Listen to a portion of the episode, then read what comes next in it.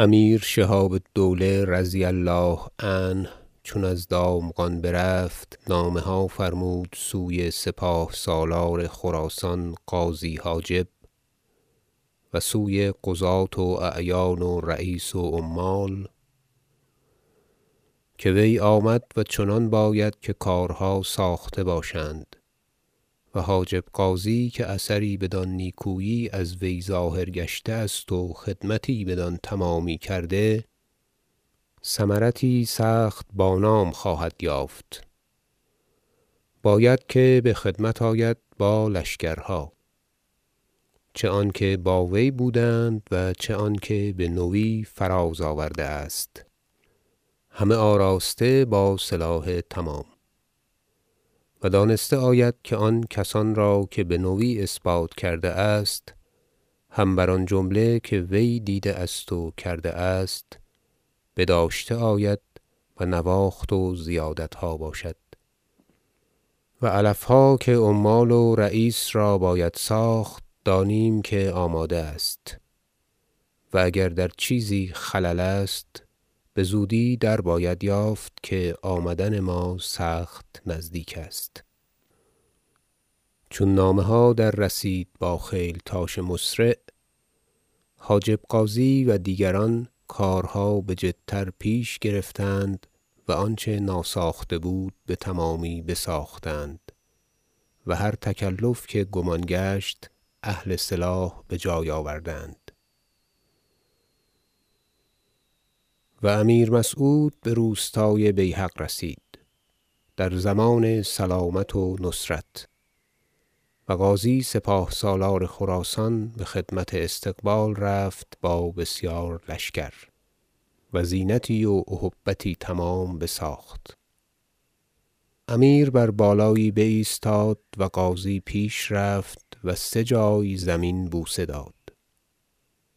امیر فرمود تا او را کرامت کردند و بازو گرفتند تا فراز آمد و رکاب امیر ببوسید. امیر گفت آنچه بر تو بود کردی آنچه ما را میباید کرد بکنیم. سپاه سالاری دادیم ترا امروز. چون در ضمان سلامت بنشابور رسیم خلعت بسزا فرموده آید. و غازی سه بار دیگر زمین بوسه داد و سیاه داران اسب سپاه سالار خواستند و برنشاندند و دور از امیر بایستاد و نقیبان را بخواند و گفت لشکر را باید گفت تا بتعبیه درآیند و بگذرند تا خداوند ایشان را ببیند و مقدمان و پیشروان نیکو خدمت کنند. نقیبان بتاختند و آگاه کردند و بگفتند. و آوازهای بوق و دهل و نعره مردان بخاست سخت بقوت. و نخست جنیبتان بسیار با سلاح تمام و برگستوان و غلامان ساخته با علامتها و مطردها و خیل خاصه او بسیار سوار و پیاده.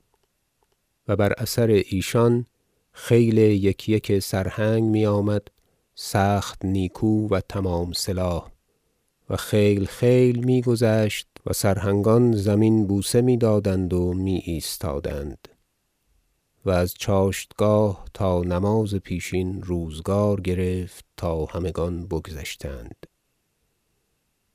پس امیر غازی سپاه سالار را و سرهنگان را بنواخت و نیکویی گفت و از آن بالا براند و بخیمه فرود آمد